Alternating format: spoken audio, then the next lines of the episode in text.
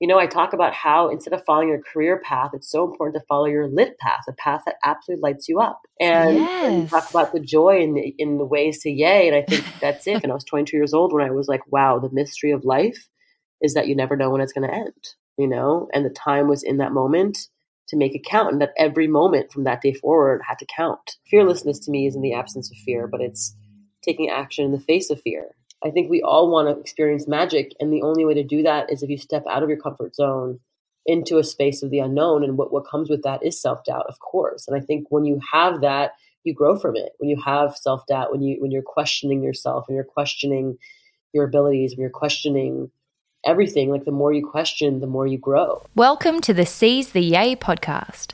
Busy and happy are not the same thing. We too rarely question what makes the heart sing. We work, then we rest, but rarely we play, and often don't realise there's more than one way. So, this is a platform to hear and explore the stories of those who found lives they adore. The good, bad, and ugly, the best and worst day will bear all the facets of seizing your yay. I'm Sarah Holloway, or Spoonful of Sarah, a lawyer turned entrepreneur who swapped the suits and heels to co found Matcha Maiden and Matcha Milk Bar. Seize the Yay is a series of conversations on finding a life you love and exploring the self doubt, challenge, joy, and fulfillment along the way. Hello, beautiful people. I don't even know how we are at episode 40. How did that happen? It has been such a blast. So, thank you so, so much for following along and making it such an absolute pleasure. I'm so lucky that today's guest squeezed me in during her recent visit to Australia for the amazing Business Chicks event, Nine to Thrive, that was in Sydney a couple of weeks ago.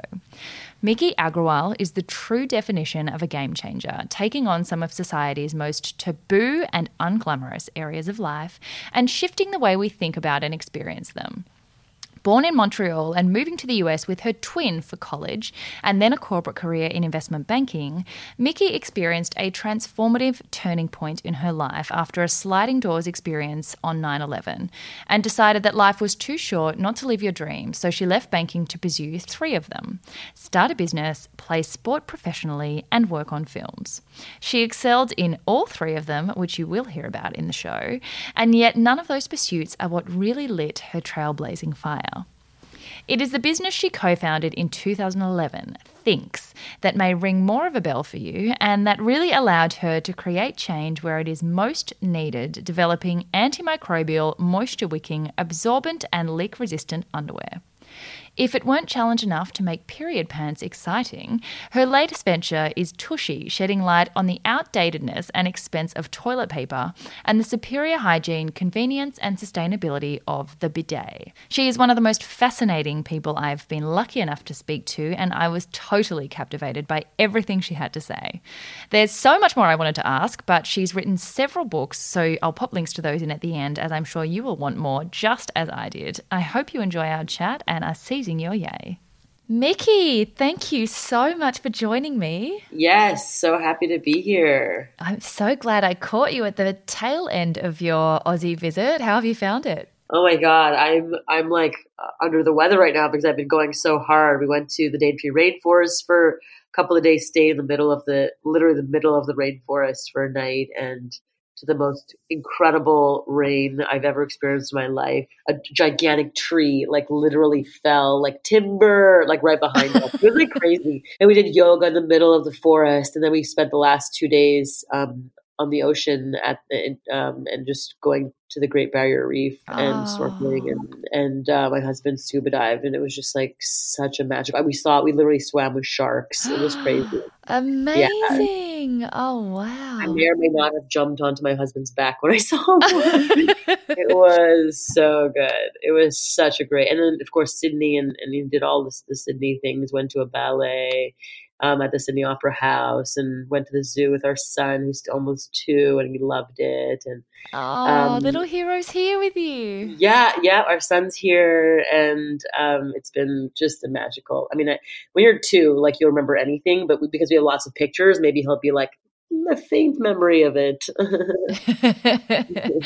oh, I think travel is so good for the soul, and even if he's not aware of it, I'm sure he he got some benefits from the the Aussie air. yeah, yeah. yeah.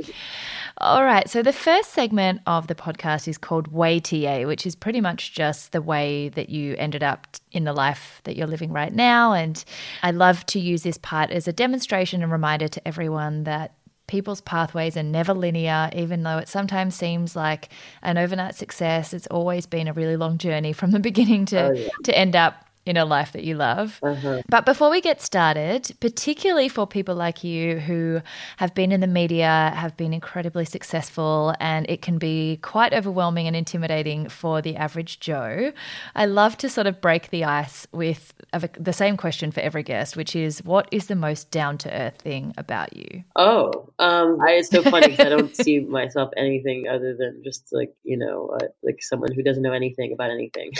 but, um, that is definitely definitely not how we see you. so, that's probably the most down I mean, like, yeah, I think for me, I mean, I'm just doing my best like everyone else and and you know really figuring out what I want to leave behind when I pass pass on and I think it's just humbling even just thinking about you know what what that you know, and not legacy because legacy is, you know, like we don't need to leave a legacy, but it's just more like I do want to leave the world a better place than I, you know, came into it, and I want to leave it better for my child, and I'm going to do everything I can to to make that so. And so I think that's it. That's the most important thing. Oh, that's amazing. I can imagine also a lot of people who do come on the show are mothers, and if they weren't down to earth before that, they're like motherhood, nappies, and poo yeah. and vomit. Oh, like yeah. it's very humbling. Oh yeah, pooping all day long. Yeah, you're just talking and dealing with poop twenty four seven. All right. So you have gone on to do just obviously what you just said, you are leaving an incredible legacy and doing incredibly impactful and amazing things in the world that I can't wait to get into. But I want to start all the way back at the beginning. So, yeah. very young Miki, uh-huh. who was born in Montreal, a Canadian, yes, but Japanese and Indian in your heritage, and also a twin, which yeah, I thought was really cool. identical twins. Pretty crazy.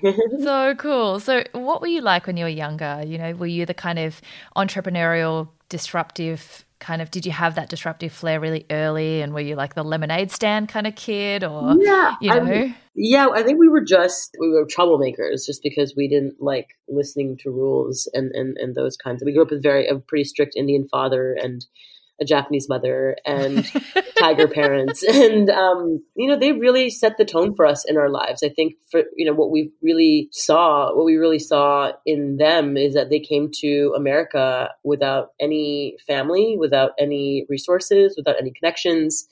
And whenever they saw something wrong in the community or something that was missing in the community, they didn't complain about it. They didn't complain the fact they didn't have resources or connections or capital to you know figure it out. They just figured it out and they just did it. So like growing up for example you know there was no gifted children summer camp and you know they really wanted to put us in a gifted children summer camp where there were sports in the afternoons but there was also science and math in the mornings. And so they they just my mom created it from you know having a with a thick japanese accent in montreal canada.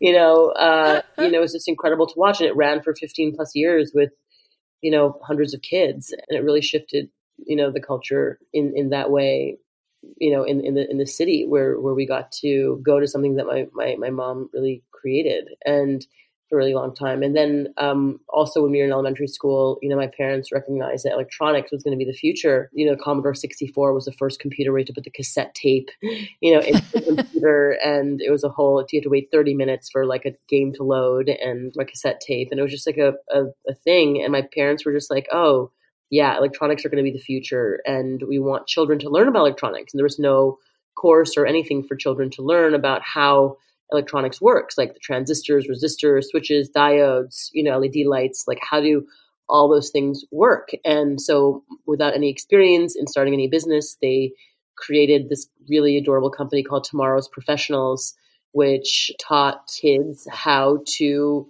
you know, um, make little breadboards that had you know, lights that flash and using a switch and how to make a burglar alarm and how to make all these really fun things, starting from the basics of the of the breadboard with the diodes and with the resistors, transistors, and all those things. And and it really and then they started selling these all around the country. And so we just kind of watched them our whole lives, just seeing them resolve problems in society and in the world. And that that came from that. You know, I think also growing up, we never had like birthday party like regular birthday party, people just come and hang out and and not do anything. My parents want to play really smart games. and you have to like come to our parties knowing your current events for the whole year. when we were five years old, you know, we had a game. My parents made up a game called Yes No, and you had these flags. All the kids were given flags, a yes flag and a no flag. And they would be like, "Is the president of China this person? Yes or no?" And then you have to be like, you know, put up your flag and it was such a competition of like in- intellect um, from the point where like four years old all the way to we're 18 where we had our last party that was like that. You know we just i think they just grew up really creative and, and really helping us spark our creative creativity and, and i owe so much to their imagination and sort of resourcefulness Oh my gosh, I'm in love with your parents. That's an amazing, amazing story. Yeah. And it, I can see that that's obviously the rest of your story has kind of unfolded with that influence of seeing a gap and just not hesitating to just go, okay, I'm just going to close it now. Yeah. And I, I think also having a twin sister and a third sister is 11 months older, our older sister is 11 months older. We were, we're all three of us born in one year. And and I think that when you have siblings so close in age, especially an identical twin, I really felt like I always had someone clapping clapping for me and clapping with me and being like, "Oh, I love that idea. Yeah, yeah, yeah. Let's go do it. Go do it. Let's go." you know, and you just had someone, you know, in, in, in a little mini tribe from the moment you know we were born. I think that was I felt very lucky to have you know that that sort of compadre you know with me yeah. at all times, and so I think that that really helped shape our sort of level of you know ability to go and do weird things without caring if people said anything. Because we knew we always had one person who who liked what we did. Yeah, oh, that's so good. It's so interesting. I always say you know you're the sum of the five people you spend the most time with, and I yeah. think if you do have even just one person around you who's constantly believing in what you do, it really counteracts any other person's view. And it just takes yeah. one voice in the, your ear saying it's a great idea, and then that's all you need. That's right. That's right. So then you studied at Cornell and did business and communication. Yeah. And at that stage, you know, I always find it really interesting when people choose their studies. You're kind of so young, but you're pushed into deciding what you want to set yourself up for. Did you think that you would start your own business or were you doing it because you thought it would be, you know, a good broad thing to study and, and that would set you up for whatever you wanted to do? Did you have any idea kind of what would come next? No. I, I played soccer all four years in college. I played for my entire life and I went to I went to university with a, you know, D one like scholarship and my sister and I kind of just went day by day. and then after, we, you know, when it came to our senior year time and we had to decide what we were going to do with our lives after college was over, it was so interesting because we were we were in business communication, but because we weren't finance majors, only the finance majors really got interviews with the top investment banks. And we, my sister and I, were like, all right, we have huge student loan debts. We want to move to New York City. We want to have a big salary. We so we found out that the, like the highest paying job was investment banking and we had no clue what investment banking was. We had no idea what finance. We didn't even know how to like look at a spreadsheet. We didn't know how to do anything with numbers. Like we were, I mean, we were good at math, but there was we never put together a financial model or anything like that. And it was interesting because when you at Cornell, when I was there, they would hold these like first come first serve interviews with with all the non-finance majors. And it was like people were sleeping outside like waiting for like like literally sleeping for like a tickets to a concert. And but instead it was like for a job. And my sister and i were like fuck it let's just go. And so we went and we stood in line and we, we got the got there the night before. We brought our pillows and we brought our like little suits in a bag and then like and the sun came up, we were like one of the first few in line to get an interview. And and it was funny because my twin sister went first to the all the interviews. It was like 10 interviews with all the top investment banks in a row. And then I went right after her. And why it was kind of funny was because they were like, wait, didn't we just see you? twins. And so they remembered us. And I think that was the most important thing was they remembered us. And so we just got we kind of got into all the final rounds of, of, of the of the interviews, not because we were smarter than anyone else, but because we were we were like two, you know. so it was kind of like a series of little, you know, moments of, of of I guess luck, but also, you know, really like we we we chose to sleep outside, you know, and get there first. Yeah.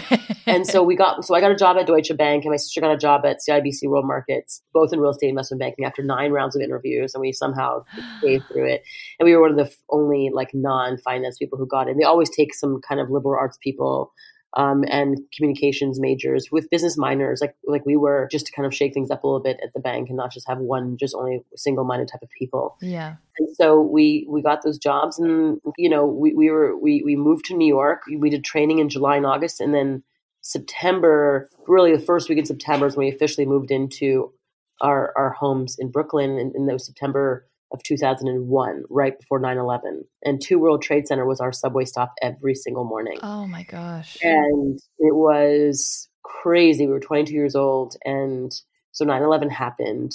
You know, 700 people at girlfriend's office died. She worked at Two World Trade Center on that day. And on that day, two, be- two people in my office died. Oh, And I just moved to New York, and it was one of those insane, insane, insane stories. And I and it was the first and only day in my life that I slept through my alarm clock. and to oh my day- gosh. Yeah, to this day, to this day, it's the only day in my life that I slept through my alarm clock. Yeah, 9-11, and I was supposed to be there.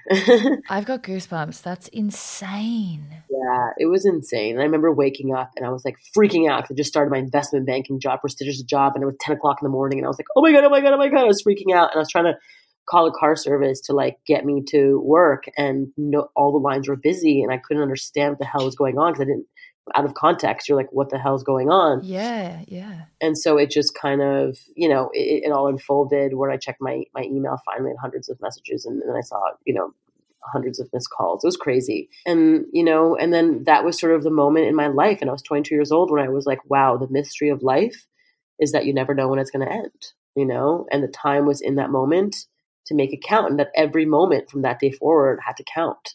And so i wrote down three things i want to do with my life and the first was to play soccer professionally.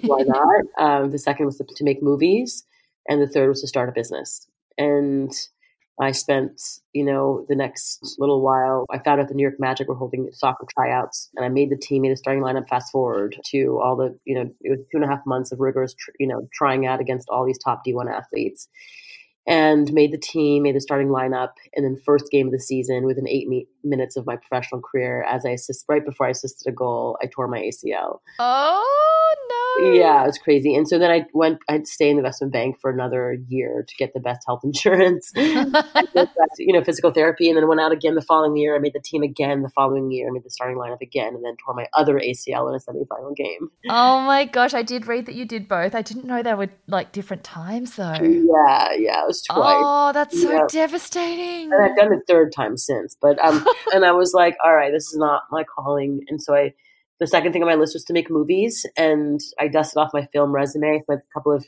years in my college summers working in LA for the guys who produced Dumb and Dumber and Kingpin and all these funny movies. And then, um, so I just kind of got a job as an associate producer at a production company in New York. And I just was like, oh, I'm done with this nine to five thing. I'm going to go and just like freelance. You know, freelancing is a hard thing. You have to chase job after job after job and, you know, just be on sets for like 18 hours a day on sets of commercials and music videos. And that was when the ding, ding, ding idea for the first business hit. And it was based out of a stomach ache. I would just eat. There's these on, on sets of commercials and music videos and all films, there are these tables called the craft service table where you basically have these like all this free food, snacks, and like, you know, just snacks and snacks and snacks. You can just eat for free. And since free was my favorite price, Isn't it everyone's? I know, yeah, I just would eat that all day long. I'm like, oh, I'm an immigrant. I've got like still, you know, big student loan debt. I'm just going to eat this free food, and that's my meals. And I just kept going home with awful stomach aches, and I would just be itchy, and I would have like a breakout, and it was just like awful. And I finally was like, enough is enough, and I finally researched it, and I was like, oh my god! And I discovered the massive processed food industry, specifically in America, where the, you know, they're putting you know hormones and pesticides and antibiotics and you know preservatives in all the food and it was making people completely intolerant to food. And i and i started thinking about the foods that i had given up and pizza was one of them. And so and I, I researched the pizza category and i was like wow pizza is a 32 billion dollar industry and and, and you know americans eat 100 acres of pizza every single day. And so people we love pizza. And so so yeah. And so i kind of that was the first idea and spent the next year like working my butt off trying to raise money and build the restaurant and i was dating an architect at the time thank god and i had a friend who was a designer and we all kind of cobbled cobbled the you know the this restaurant together and and opened it in 2005 and so that was wild, Um, right? And you you ended up with three venues, and it's gluten free pizza. Is that right? yeah so now there's that. Yeah, it was originally called Slice, Ah. and my first book, Do Cool Shit, shares the whole story of how I built Slice. Now, now called Wild, and rebranded to Wild. And now there's yeah, there's a fourth location just opened up in Guatemala, and um, I know kind of random, but we have like these restaurant groups in Central America who are really excited about the gluten free movement, sin gluten movement. Oh my gosh. I literally got to this point in your story and just was like, I, I feel like one of the things I really try to do with this podcast because it's about finding your joy is to show that there's so many different ways you can find your joy, so many different life structures. You know, there's a lot of glamour and glitz around people who start businesses, but you can also find your joy in a job or in, as a sports person or as a mm-hmm. freelancer. Absolutely. And I got to this point before even the thing that I'd actually known you for and was like, you've already ticked off all of those structures in all different industries. Mm. And that's like a lifetime in itself. I mean, how amazing. Like, what? What? well, I mean, I think it's just you just kind of you trial and error, right? You kind of like are like, oh yeah, I'm not cut out for this, or I'm not cut out for that. I'm gonna try freelance. I'm gonna try the nine to five. I'm gonna try the banking job, the prestigious thing. I'm gonna try the working in a restaurant thing. I'm gonna do. You know, you kind of have to kind of try everything, and it's okay to jump around. That's what I talk about a lot. My my newest book, Disrupt Her, which just came out this past January, and in Disrupt Her, I talk about how you know we we're sort of like conditioned to have to follow this career path. And and who who dictates what a career path is? I mean i think you know there's certainly paths like being a doctor and being a lawyer or being like you know certain professions where you need to have the expertise. Like i definitely would not want to have somebody operating on me who was just like, you know like worked in finance and you know? I don't want that. But outside of that, you know, and a couple of other professions, you can kind of do whatever you want. And even if you are a doctor and you're like, you know what, I don't want to do a doctor thing anymore. I want to go try my hand at something else, becoming an actor or whatever.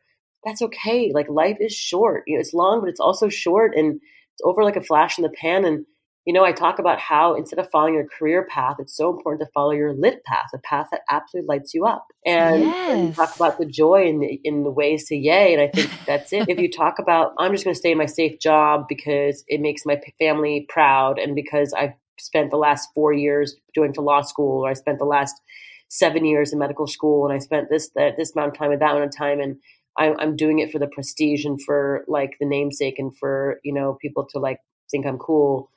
But if I'm not happy, then what the fuck's the point? You know, it's like it's just there's just it's completely pointless. Absolutely. And so for me, I'm just like, oh, I'm going to try my hand at this. Yep, that didn't. Okay, but I that didn't work out. But I really like the fact that I, I learned about finance investment banking. Like I was definitely not a good banker, but I definitely like the fact that I got to learn about numbers and how to put together a financial model and how to talk the talk. When it came down the road, when it came to raising money for my businesses, I could. People were like, "Oh, you worked in finance. Okay, checked off that box." Yeah. and then the restaurant experience and working in the film business like the film business taught me so much about project management how to get product done on time and how to hire people and get people you know on set on time and how to shoot and and, and you know get a, a, the the you know everything in the can and get it edited and get it back to the client on time like i learned so much around that you know in the restaurant business i learned so much about working my ass off just like seven days a week for seven straight years you know like i'm you know my partner just crushes it as a restaurateur. But like I did, I tried doing it myself for seven straight years, you know, seven days a week, just thankless, thankless, thankless hours. And um, so I learned just the, the just insane, insane work ethic. And I also learned like when you deal with hangry customers, what that's like, you know, learn how to deal with just putting a product out that's consistent and, you know, just all of that. And um, I think when you look, you know, Steve Jobs talked about how you can't you can't connect the dots looking forward, but you can absolutely connect the dots looking backwards. And I always think about my history, and and and even if they seem like they're a different industry and completely like weird, wonky trail, I can absolutely connect the dots of skill sets looking back. And I'm so grateful for the path that I've you know that I've that I've made for myself, even if it's not sort of standard. Oh my gosh, that resonates so strongly with me. You are pretty much my podcast in a human walking around. Because I mean I was the same. I did uh, here a law degree because I did a double degree as well similar to you like not liberal arts but I did arts instead of commerce and wasn't a finance major either um, and went into corporate law and similar experience like I'd studied seven years for it. I got there and I was like it's my whole creative side is getting stifled. It's not really me. And life is absolutely too short to not go and find your joy and pursue it. And I think the other thing is, is that people often ask, like, do you regret spending that much much time of your life on a career that you didn't end up in. And absolutely not. I think Yeah. it is, they're all stepping stones. It's not that anything goes wrong and you regret it, it's that it goes wrong and you're grateful to have tried something and eliminated something. And then, And you have the skill just- set of a lawyer. Of a lawyer, you can look at fine print without being scared of it. You know, like totally. you can like do business in a way that really equips you. Like one of one of uh, my my co-founder of my most recent company called Tushy. By the way, do not go to tushy.com. It's a very graphic porn site. go to hellotushy.com. It's a modern, affordable bidet that easily fits on your toilet. We'll talk about that in a second. But I'm bringing bidets to America and to the world, and and getting ourselves outside of the out of the you know barbaric you know 1800s and into the 20th century, water and not dry paper to properly clean yourself down there. Um, but my partner, you know, my, my co-founder, um, you know, was a lawyer for, for many years, for, you know, five, six, seven years, practicing lawyer. And then, you know, when he made the big jump to come and run operations of Tushy, I mean, his legal skills come in handy every single day.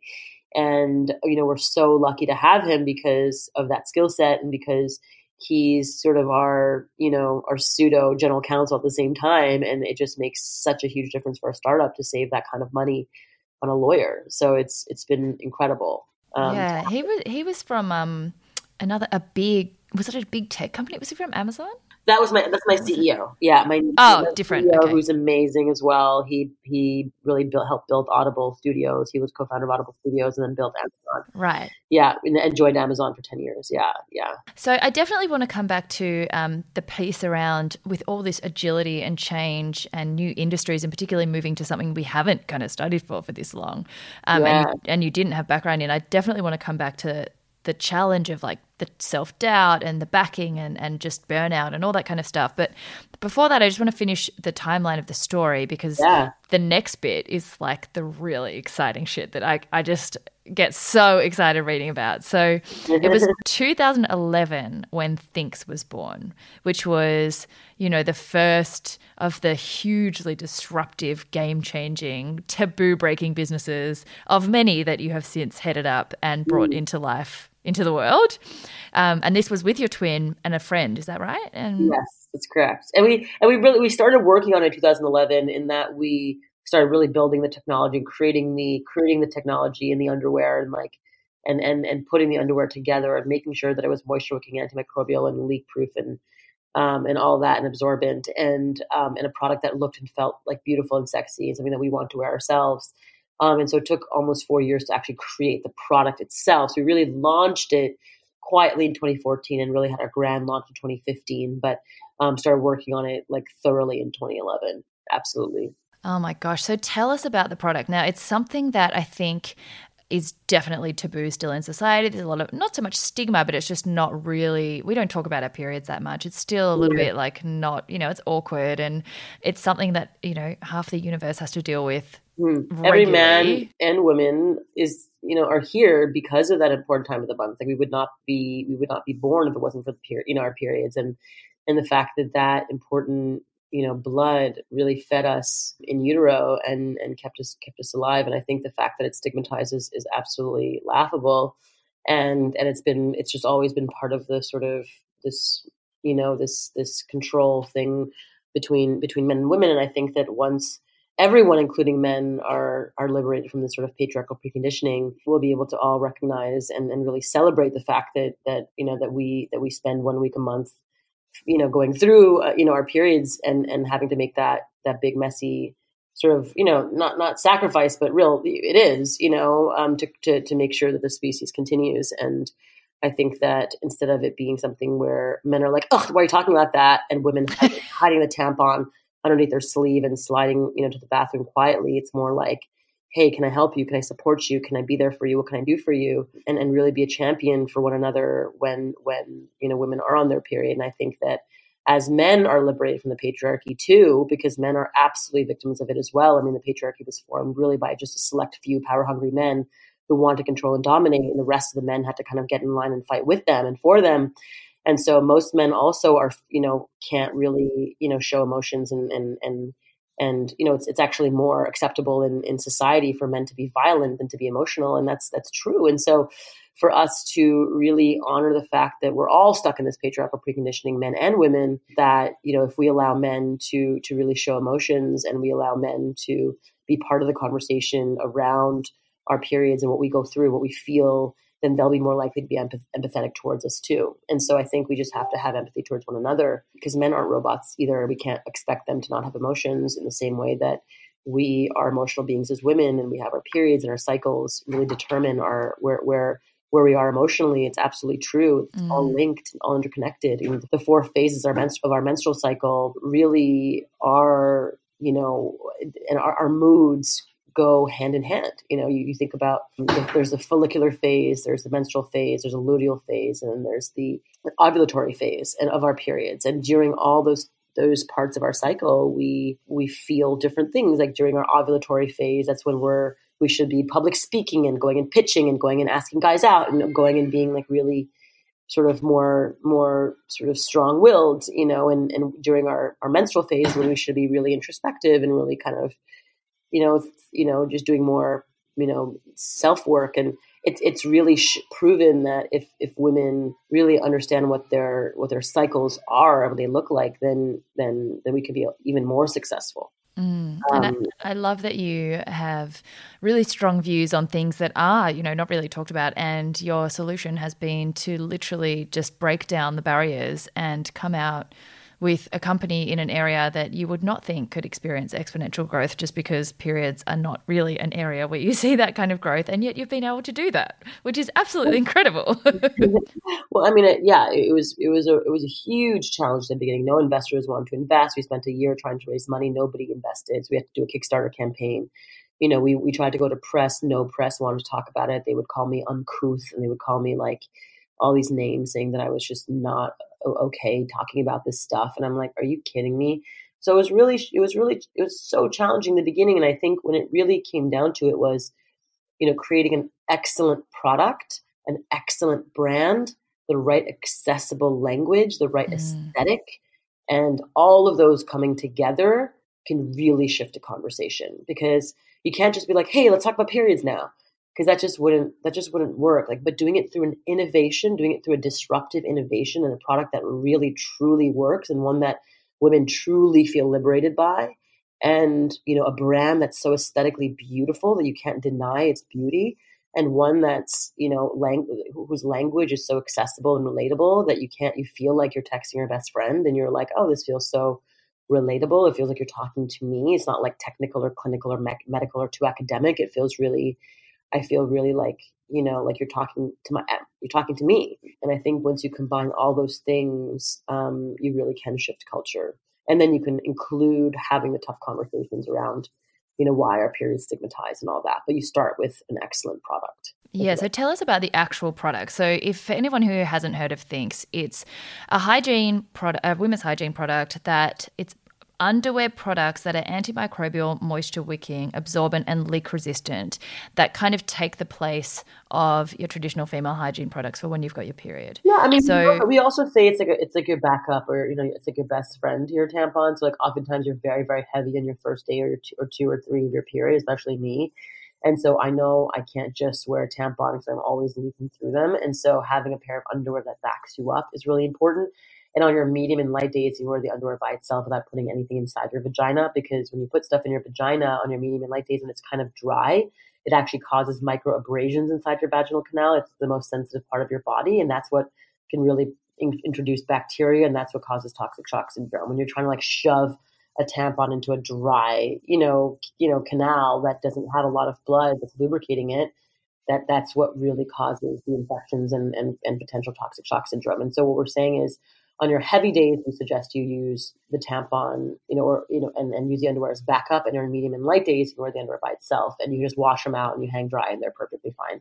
And they last for two years if you take care of them properly, or longer. Oh wow! So, and they're beautiful. Like the actual aesthetic of the products, it's not like you think. I mean, hearing that they're really functional, you'd kind of expect them to be a bit granny panty kind of vibe, yeah, and they are not at all. Like, oh yeah, no. my, my litmus test for this was I went to so I go to Burning Man every year, and you know, Burning Man's this big festival in the middle of the desert of Nevada, and and people wear just epic costumes. And last year and the year before and the year before that, I mean, the number of people who would just run up to me, who are just wearing their Thinx underwear as their like sexy costume. like, amazing and just proved to me that wow, okay, like we could take a period underwear product and that's their sexy baseline. Like that feels really good. Yeah. Oh my god. And I mean, you've also done like in the marketing, it's so cute the way like Thinx has like a quarter of a million followers who are really mm-hmm. actively engaged in, in what you know the messaging is and everything. And there's all these really cute little illustrations of things that like aren't as confronting as perhaps seeing an actual vagina like sketched out in a little you know illustration. But there's all these little cute things like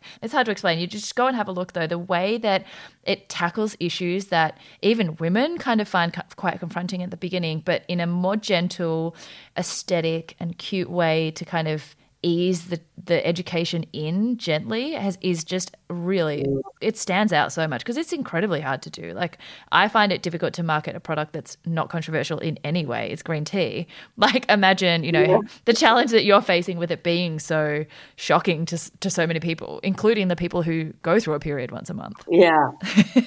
Yeah. It's um it's fun. I, I find that from a creative as a creative person greatest challenge of them all is to really figure out how to get people to shift their behavior. Like what is what is the what can what is going to speak to you so personally that you're willing to um, feel safe enough to try something different and new, or feel inspired enough to try something new and different, feel called to do something that you haven't done ever in your whole life, like you know potentially you know bleed into your underwear or use a bidet you know which is my newest company tushy which i'm happy to talk about. Yes. So then the next incredibly innovative um, and yet another huge disruptor in an industry that is again not super glamorous and i imagine a huge challenge to make you know to break down those taboos again is tushy. So tell us about that. Yeah. So um, if you think about you know right now we're talking on over Wi-Fi and we're you know we're we're on our computers you know like kind of far away from each other and yet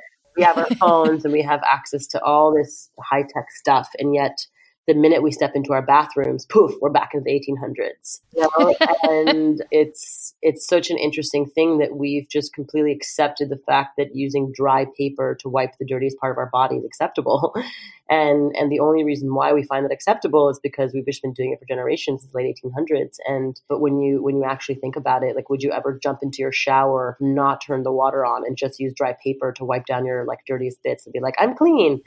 You know, would be like, you're crazy, you know, or if you went to your dishes and people were like, you know, instead of using water, you just take dry toilet paper and like wipe your dishes down that you just cut a raw chicken on and you put your dish away, people would be like, um, I think you're think your dish is dirty, you know? And I think it's the same thing. If a bird pooped on you, like, would you just take a dry piece of paper and wipe it off, you know, smearing more poop around, or would you actually wash it off? And I think the answer, I hope, is wash it off in all counts. And, you know, it's just such deep indoctrination. Like, we've been deeply indoctrinated to believe through marketing, through millions and millions, now billions of dollars of marketing, that this toilet paper thing is properly cleaning us. And it's not. It's only causing, it's what, what it's doing is causing 30 million combined cases of chronic urinary tract infections, hemorrhoids, anal fissures, anal itching for women, you know, like all that infection disease that you know um, that you're sitting on all day long goes into your your vaginal walls and your vaginal canal, which which is what causes UTIs and, and things like that, uh, bacterial vaginosis, all those things. Um, just keeping yourself clean down there is just is just like so obvious for all humans. And so I think that, you know, when you think about also the environment, like right now, 15 million trees are being killed every single year just for toilet paper consumption. You know, 15 million trees, you know, are being flushed down the toilet. The entire Canadian boreal forest is being decimated just to be flushed down the toilet. And it's just not a realistic, sustainable thing that will last, you know, for very much longer. And so I think from a health and hygiene perspective, from an environmental perspective, from a monetary and pocketbook perspective. Like right now, people are spending hundreds and hundreds of dollars a year on toilet paper, whereas a Tushy bidet is only $69.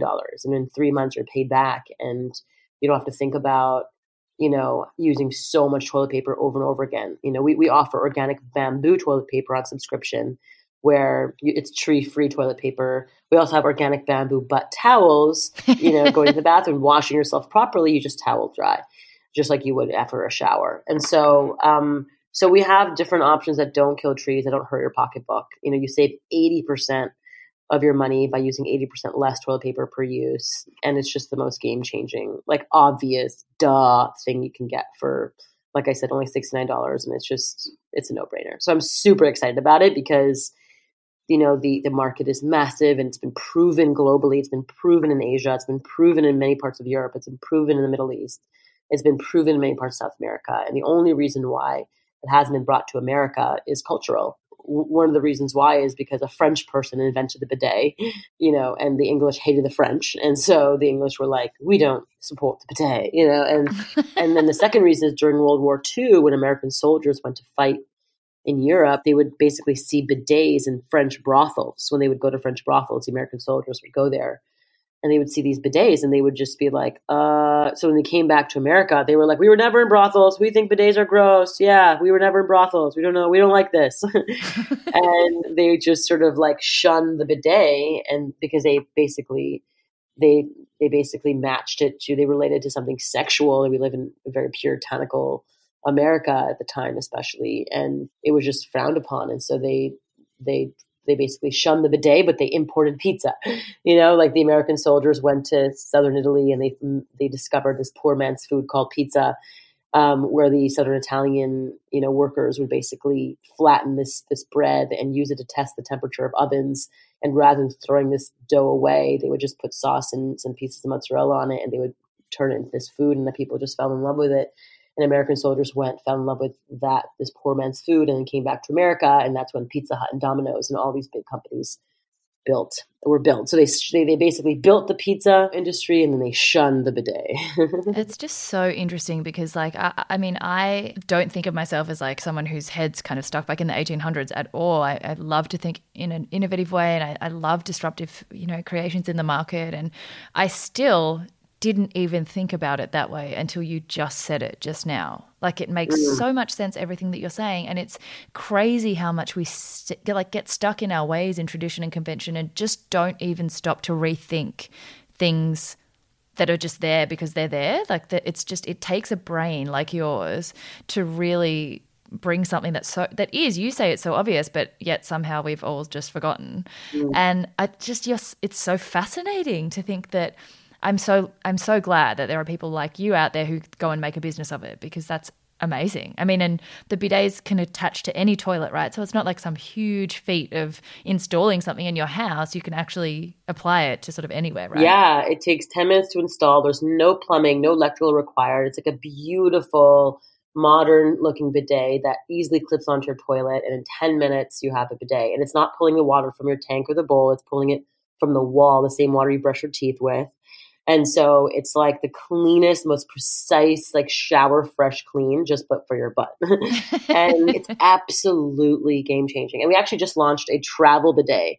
Um, it's called oh Tushy Travel. Gosh. And so you can just take it with you and it's like this little collapsible water bottle kind of a thing that you just you kind of like uncollapse it, you fill it with water, and it has the right spout that has the right pressure that can spray water in the right angle to your butt and if you go to my Instagram story right now, actually, you can see the video using it in the airport. yeah, so that it's it's been such an exciting thing. We've been tripling, you know, doubling and tripling this year. We're planning on tripling our business. We doubled our business the last two years. Oh we're planning gosh. on tripling our business this year. So it's been it's been very very promising. So, oh my gosh, I, I could talk to you for hours and hours about this. This is so interesting. But if for anyone out there who wants to hear more of, you know, the detail of of Miki's story up to this point, uh, she has two incredible books. One is Do Cool Shit, and the next, which is more recent, is Disrupt Her, which is the perfect example and title for your life because you are such a disruptor and such a an like a role model, I think, for anyone who thinks a bit differently to just go out and, and, do things that change the world and not kind of overthink it or, or hesitate. And it's been recognized by, like, you've been the bestseller on Amazon. Um, I think the founder and CEO of Whole Foods has even written, like, this glowing review on Disrupt Her. So, in that climate, and I'll include links in the show notes to both of those books, as I'm sure you'll have a lot of avid readers after this episode.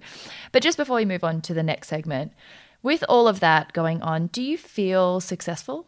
Like, do you feel, do you see the impact that you're having and do, do you feel successful? Because I think another thing that affects our fulfillment and happiness a lot is our own definition of success and how that compares to kind of society. Yeah. I mean, for me, success is just, um, you know, following your lit path and, and really doing that which lights you up. And I think I, I'm really, I really am on that path. And I feel very, very lucky to be, you know, doing what I'm doing, which is, you know, coming up and inventing products that I really care about that both, you know, serve and support, you know, humans and also serve and support the planet. And so I think that, um, I really, I really do feel very grateful. And I, and I do, I think success is just living in a space of gratitude for what you're, you know what you're doing and i think that's that's where that's where i'm at for sure. Uh, i love hearing that because there are so many people out there who and it's not a bad thing at all it's just different. There are so many people out there who i think are incredibly successful and who are generally like quite objectively successful who are very much like i'm not there yet. And i think it's it's a shame to kind of not enjoy when you have reached a point where you are really having such an impact on other people and being able to live your passion and make a difference with that. So mm. i love hearing that. Mm-hmm. so the next segment is called native which is all the shit bits behind the scenes that people often don't see in the kind of seamless social media personas that we put out there. Um, and that's so natural. Like, of course, we're not going to share our deepest, darkest moments because that's just not when you feel like sharing stuff. Yeah. But I think it's important just to show, you know, all the crap that goes on.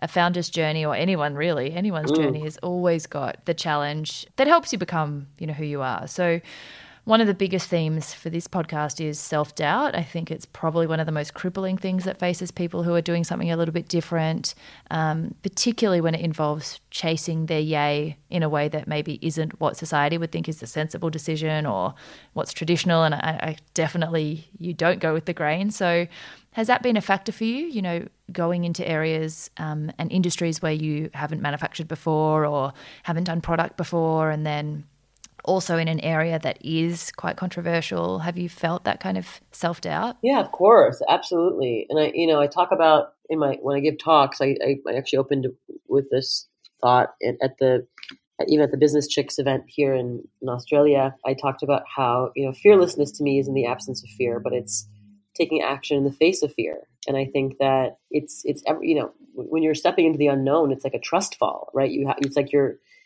you know you're you're you're you're falling backwards and you're hoping to get caught you know and yeah. trust that that you will. And and if you don't then you'll just keep falling.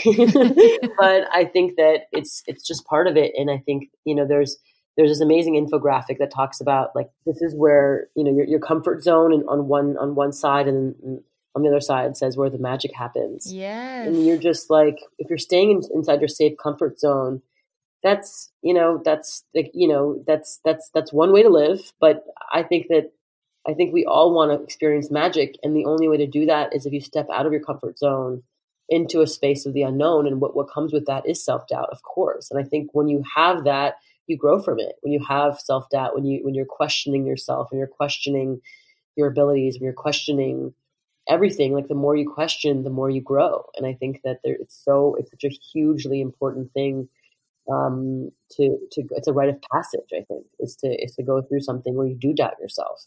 Because if you don't, then you're just an asshole. you, know what I mean? You're just like, oh, that person. Ugh. So yeah, like, totally. pretend like they have no self doubt, but then like they're the most insecure on the inside, and you're just like, ugh, you know, I just can't. Yeah. yeah.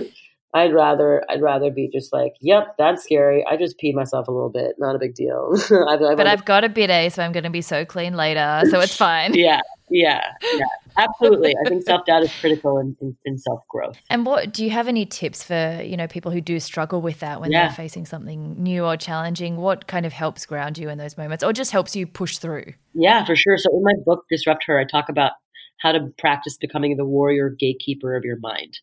And oh, um, so and what that means is that you know we have we're all human beings. Human beings like we have you know doubtful what's a girl Daria. We have doubtful Daria. We have you know we have mean Margie. We've got you know judgy Judy. We have all these people that come to our mental gate. You know, and we either let them in into our mental gate and allow that judgment or that meanness or that sort of you know doubting person get into your brain and then overcome you or you you catch that thought before it enters your brain and it becomes like a really fun sort of flexing of that muscle. It's like going to the gym for your brain and just being like oh nope not letting you in not letting that thought in not letting oh i just had a judgmental thought. Oh i just and you're just you're like there's judgy judy again. Oh there's margie again. Oh you know, there's doubtful Daria again. Like, and you just kind of like, you kind of name them. You catch them and then you name them and then you file them away and you say, you know what, like I'm going to have this conversation with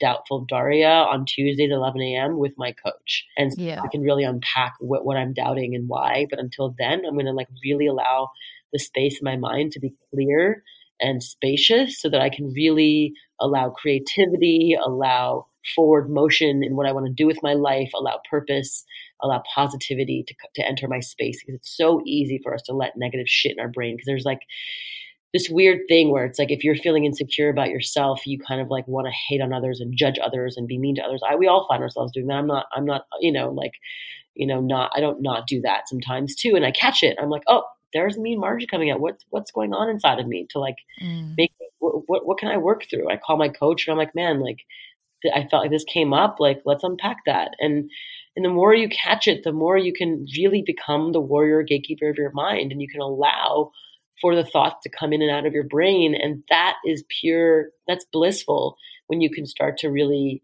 do that. And and I talk about how like if you're mumbling to yourself, my coach talks to me about this all the time. If you're mumbling to yourself more than three times about the same thing, then bring it up to your coach or to your therapist or to someone that you really confide in. Mm. You know, it's like a three strike rule. You know, it's like, oh, if you're mumbling about something, if you're doubting yourself three times in the same thing, you know, then You need to then, work through it. with somebody with you holding your hand. Um, I think everyone should have a coach or should have a, some kind of someone you know with with experience um, helping guide you I, I think it's an it's absolutely one of the most important things that changed my life if you go to my instagram at Miki Agrawal you can actually see I, I wrote a whole post about my coach and how she has just like helped me face myself over and over and over again all the sides of me all the painful sides all the good sides all of the every side and and really and really work through all the shit you know mm. and i think we all have shit to work through and that's okay and it's about not being too proud or too i don't need a coach. Oh yeah no what do you mean? I'm perfect. I'm great. I'm working on my own. Like there are people who are like that and you're just like i don't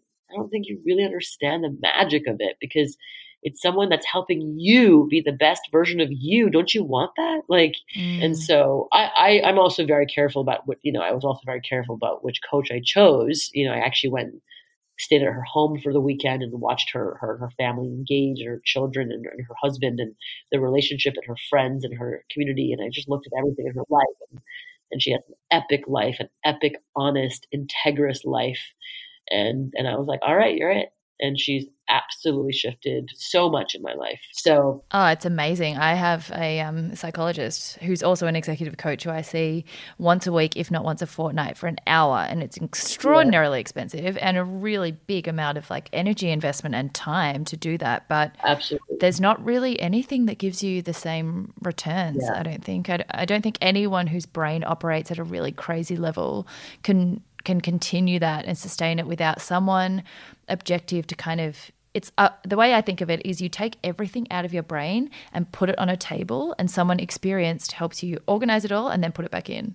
And it's like you can't do that by yourself. yeah You need a third party to kind of help you with that objective observation, and it's extraordinary what happens when you do g- give your brain the time to kind of figure everything out. yeah yeah absolutely. So what about when the, you know, the negative talk is not necessarily coming from inside your own brain, which is challenging enough, but when it is coming from the public, like the haters, people really resist change. I think we love what's comfortable and familiar. So when there's someone who's disruptive and empowering and empowered in their disruption and that you're so passionate about what you're doing that you're comfortable with, you know, what you what work you're doing and in the areas you're doing it, yeah and I mean, Thinx ads were almost banned, I think, from the subway. They like, were, how how do you deal with that and still trust that what you're doing is worthy of pushing through those kind of haters and not taking it personally as well? Yeah, I mean it's hard at first because we're human beings with feelings, and I think people forget that sometimes. And they, they as soon as you're like in the public domain, you become an object that people can just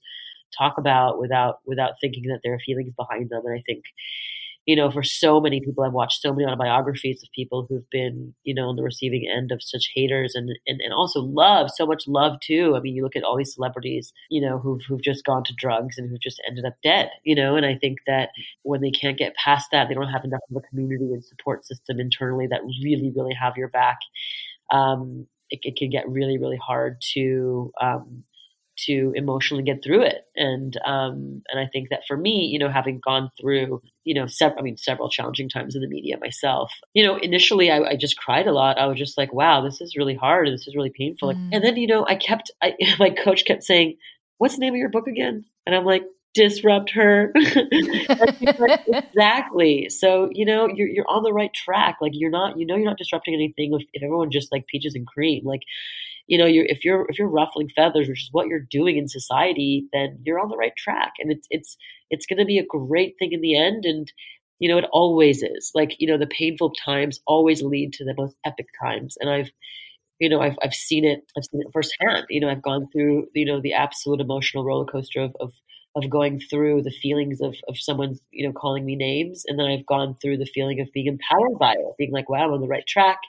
And I've gone through the feeling of just being emotionless about it, being like, oh, you know, haters gonna hate. They don't know me. That's okay, you know, and and I hope they're okay, you know. And you kind of just sort of yeah. you know, throw them empathy on, on your side because that's really what what's gonna happen to heal the world. Because the moment the moment you start retaliating is when you know it just it's like it's like ISIS fighting ISIS. You know, it's just like why would yeah why would you add fuel to the fire? Why when, like... add fuel to the fire? You just you know you, you you heal you heal hate through love, and I know that's that's very very hard to do, and it's hard to especially when you're when you're in it but but then you get through it and you're you're stronger for it yeah and i think you build a thicker skin over time and and the yeah. more passionate you are about what you're doing the less you tend to care as time goes yeah. by, whether yeah. the people who aren't your target market anyway. Yeah.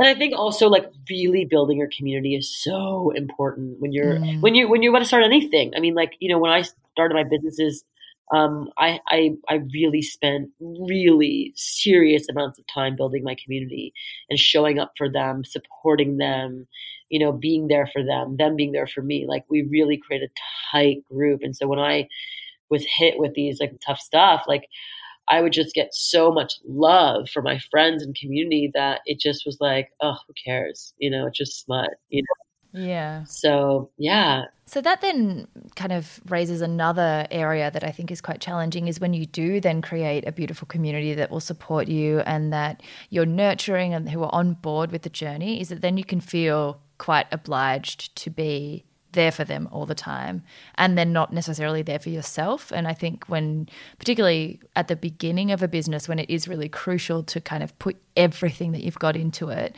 i found when we first started our businesses and then we added Matcha Milk Bar, you know, the cafe to the tea business, I was giving 150% of myself to the community because it was so rewarding. Mm-hmm. But then that productivity pressure meant that I would feel too guilty to kind of ever take a break when I needed it. Have you ever found that burnout or that productivity pressure, particularly now we are connected with our phones and stuff all the time across the world and people are so, you know, hungry for your wisdom and speaking gigs and yeah. you know there's so many things going on do you get exhausted from it all yeah i mean i think that's that's exactly it my health is an absolute indicator and I, I have a very sensitive thyroid and it took me I was very, I had a very hyperactive thyroid, and I had to take like thyroid medication. And the thyroid doctor was like, "If "You have to take your thyroid out." At which point, I would have had to take four pills a day for the rest of my life, which of course only feeds the pharmaceutical industry and only feeds. So I was like, no, I'm not doing that. And I spent the next two years on a healing journey, healing myself. And I spent, I completely healed myself. And then I got pregnant immediately when I wanted to get pregnant. And oh, wow. so it was just sort of like, yeah, my body, my body was burnt out. You know, even if my mind could keep going, uh, my body was definitely in a in a state of you know adrenal fatigue for sure. And so um, now I get a massage every single week for 90 minutes. Um, I meditate almost every single day. I, you know, really like make time for my kid. Um, I make time to go to the gym at least, you know, three, four days a week, if not more, if not every, do something active every day and really give myself the space. You know, I, mm. I you know, I, I mostly work from home. So I give myself the space to be with my kid who's under two and you know be online but all and be on the phone and have in-person meetings once a week but um, get to really create the space exactly that i want so that I'm not dealing with so many different emotions around me constantly because I'm an empath Mm. and I take on people's emotions. And if someone's having a tough day or is frazzled, it affects me, you know. And so I, I had to learn exactly the sort of setting that makes sense for me and for my body and for my adrenal system, for my thyroid, for my whole body, where I'm not being so hyperactive at all times. Yeah. So it just, you know, it's it's just setting yourself up to succeed and your body and your space and your time, like all of it is a very calculated thought process that I think everyone should be thinking about. Yeah. That actually is so funny. You just kind of answered the next six questions that I had really well. But um, I'm conscious of your time. So I'll just run through the next section really quickly, which is play. And it's my favorite section because even just for this one question, it's the section where I think we you get to separate the person from who they are in their work identity or their productive identity. And I feel like in our society, we are really caught up in being girl bosses and achieving and making an impact and changing and um, innovating and don't leave a lot of time for ourselves and spend a really long time in burnout mode before we actually realize what environment we need to create to kind of manage that energy and I find, you know, my body does burn out, but my mind burns out quicker than my body does because of all the stimulation. So, this is where I, I kind of ask people who they are when they're not being Mother Miki or you know, CEO Miki or Speaker Miki or Online Miki? Like, w- what are the things that you do, if you do anything, that is just for fun, that doesn't have an output or a learning outcome or, Yeah. uh, you know, any productive kind of outcome? What just, what is, what does light you up? Is it, you know, Yeah. time with your child? Is it TV? Is it books? Do you have any hobbies? Yeah, I mean, I'm reading. I, I, I definitely have a book or two that I'm reading at all times. Um, I'm I definitely take baths. I um, I just I just love massages, and I just think that they really really help my body de stress. Acupuncture once you know a month or so. I'd like to do it more often. Uh, and yeah, going to you know watching movies. I love doing that, and then just spending time with my friends. You know, just really hanging out, like just hanging out with my friends and getting dinner and talking and hanging out. Like not not not about work or just about Mm. like just, just life. Yeah. And what about you and Andrew? Do you guys have date nights? Oh yeah, we definitely we have like two. We try to do two date nights a week. You know. Oh, that's awesome. yeah, and then we also do like you know at least two intimate moments a week where we have like intimate connecting time twice a week. Um, we have like a, we have a. We have like a in, in my book Disrupt-Her. I talk about the love contract that Andrew and I created with my coach, and how you know how do you keep you know a relationship really exciting when both of us are entrepreneurs, both of us are very busy lives, both are interested in so many things. And it's really about, you know, making sure that we pay attention to the small things. And we have, you know, we, we, we do four compliments per day, wow. you know, where he, you know, we do like, so four compliments like, oh, I really love what you look really, you look really hot in that. Oh my God, your butt looks great in that. Oh, wow. I really like your, wow, like your chest looks amazing. Whatever, you know, it's like we really make each other feel sexy and cool. And then um, just four compliments a day. And then like twice a week, no question, we, you know, like have sexy time, like connecting intimate time. And that's super, super, you know, it's like, uh, it's, you know, we, we, do not compromise that.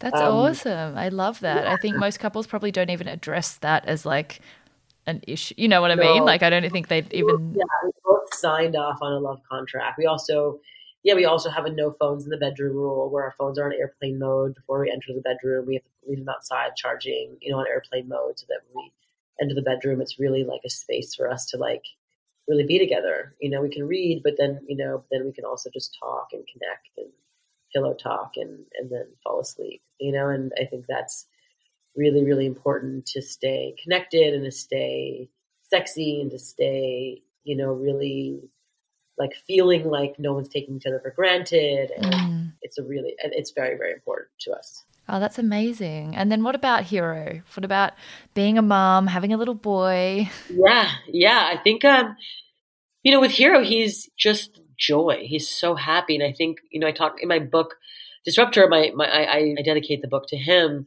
where I say, you know, Hero, I promise never, never lose myself for you because the more me I can be, the more I can inspire you to be you.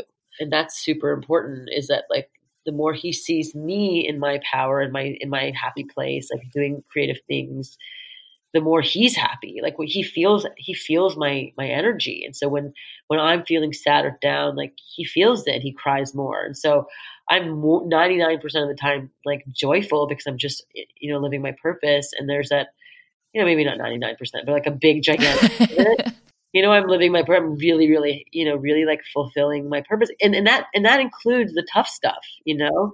That includes going through the the arguments and the challenges and the ups and downs of entrepreneurship but i'm still living my purpose. Like living your purpose doesn't mean it doesn't mean that it's going to be all ice cream and, and cupcakes. It's it's really it really means you're living your purpose. Like that's mm. that's what that means. And so i think you know and, and both andrew and i work from home most most of the time and so, and he, when he comes down for, you know, to the main floor um, for, you know, breakfast, lunch, dinner, like we're there, we get to like play with him, you know, throughout the day, like 10 minutes, 15 minutes, you know, I read him a bunch of books, you know, 20 minutes, half an hour before he goes to sleep, an hour, you know, go to take him to library across the street from us. Like when we moved into our new house, we didn't realize there was a library directly across the street from us.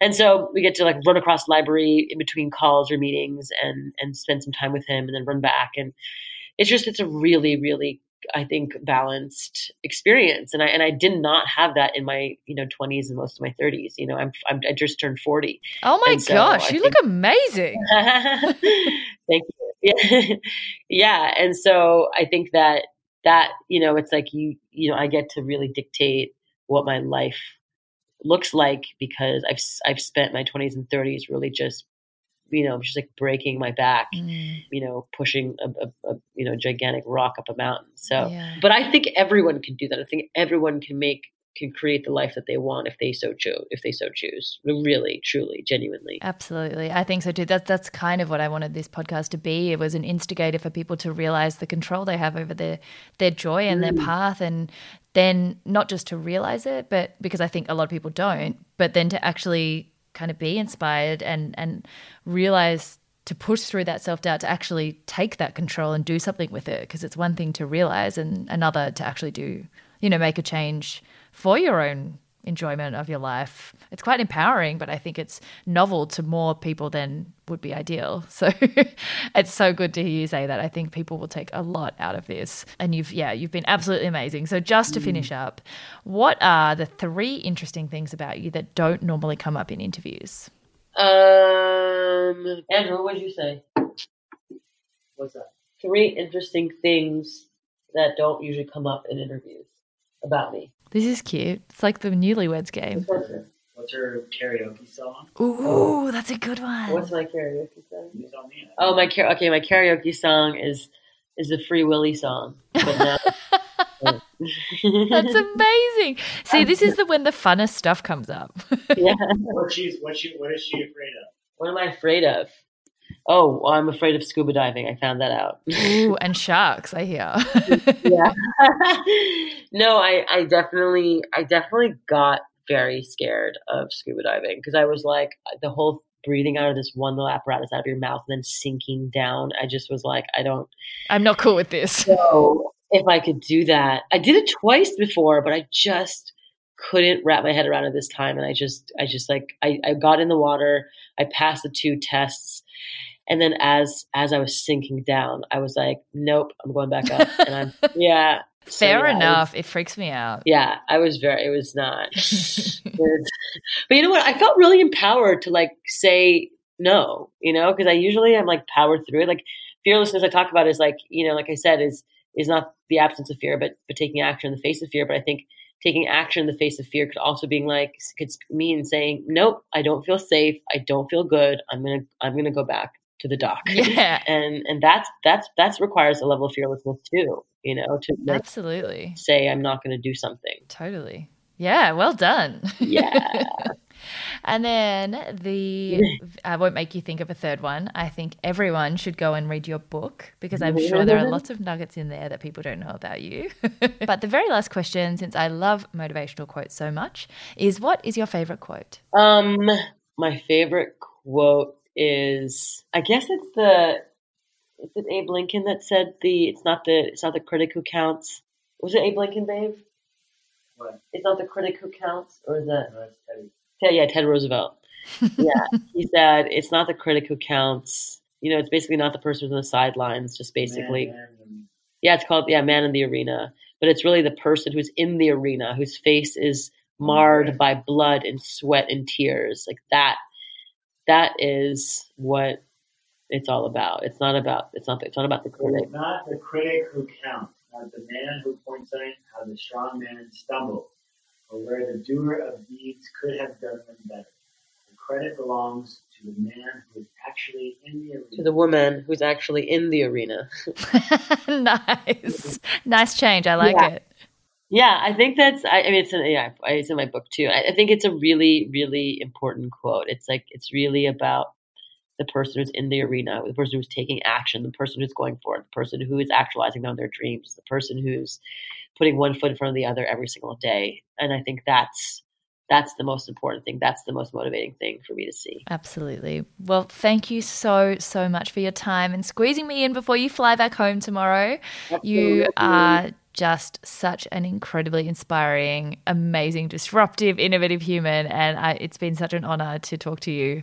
Um, so thank you so much for your time. Yay! And if you want to, yeah, check out my stuff. You could just follow me on Instagram at Miki Agrawal, and then or check out my projects at mikiagrawal.com. Um, Absolutely. and definitely get a Tushy, hellotushy.com. yes. Do not go to tushy.com.